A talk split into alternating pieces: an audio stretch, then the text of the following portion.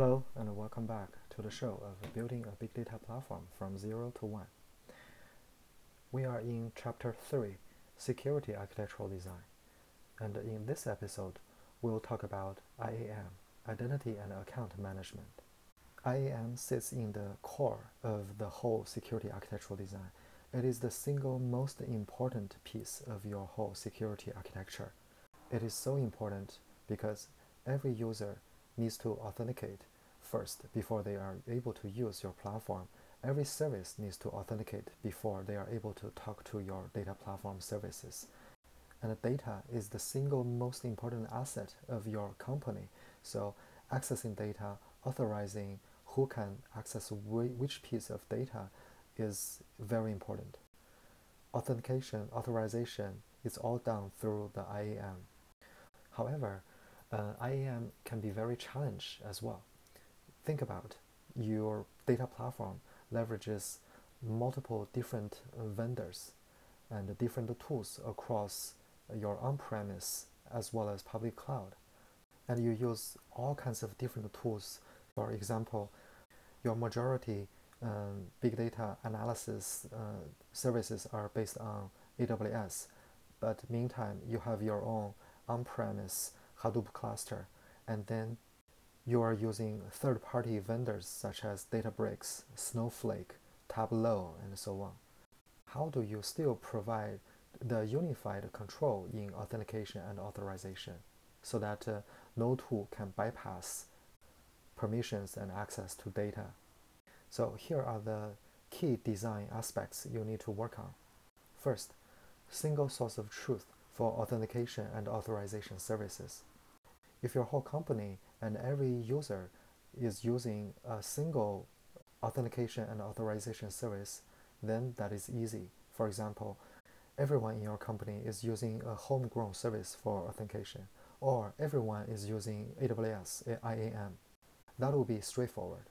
However, if you're a large company and in the situation I just described across multiple cloud substrates and uh, on-premise, then you have to carefully design your authentication to authorization workflow. You can use uh, federated uh, single sign-on technology across different uh, substrates.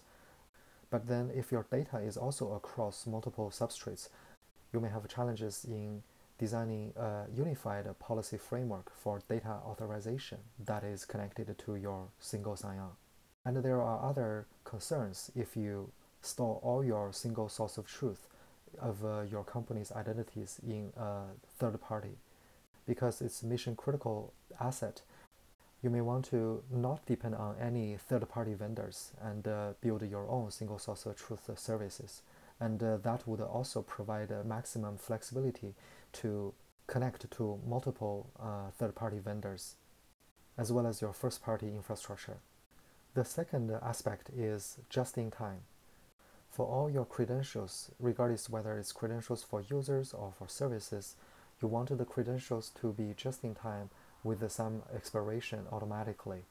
Instead of uh, having static long-term credentials, and there are disadvantages of uh, using um, static long-term credentials.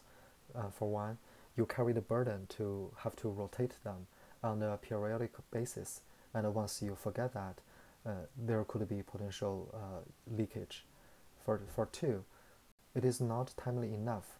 For example, when someone leaves the company, you want to immediately invalidate that uh, credential.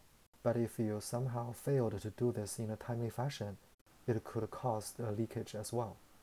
Uh, in public clouds, uh, when you're using their own IAM systems, if as long as you use roles assigned to those uh, resources, to issue credentials, they are already temporal. But just in case, for rare occasions, for example, for engineer complexity reasons, if you decided to use the static credential somewhere, then you need to handle the rotation automation. You don't want to rely on manual automation, which is uh, not reliable. And the public cloud vendors, uh, they all provided a managed auto uh, rotation approach for you. The third aspect is to design the authentication method across different environments for development, for testing, for production. There should be a stricter authentication in production environment. For example, for dev and test environment, you may want to require users to authenticate using a software-based multi-factor authentication. But when they are trying to access the production environment, you may want to require multi-factor authentication plus some hardware-based authentication device in combination, so to provide a stronger protection. And this separation between production and non-production uh, environments apply to uh, different persona and uh, interfaces. For users, it could be just uh, some service provider web UIs. For your infrastructure admins, it means to protect the control plane, your console, and uh, SSH into your uh, hosts as well. The fourth aspect is uh, break glass uh, credentials. Uh, break glass credentials are the last backdoor for your team and for your platform. For example, root account passwords to your environment or admin credentials that can bypass all kinds of pro- automations. You need to use both technology and process to protect your break glass credentials. For example, you may want to use a credential vault service to protect the credentials so that they are highly available and uh, geographically redundant so you can almost guarantee you will never lose them.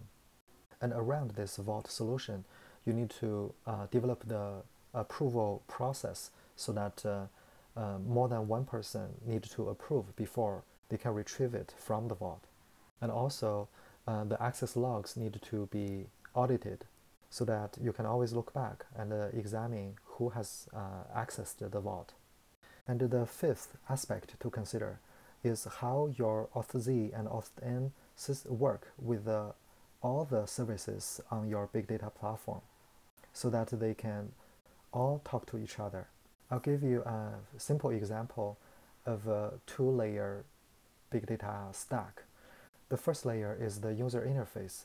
It could be some notebook or interactive SQL UI or uh, Airflow DAG UI or Hadoop UI.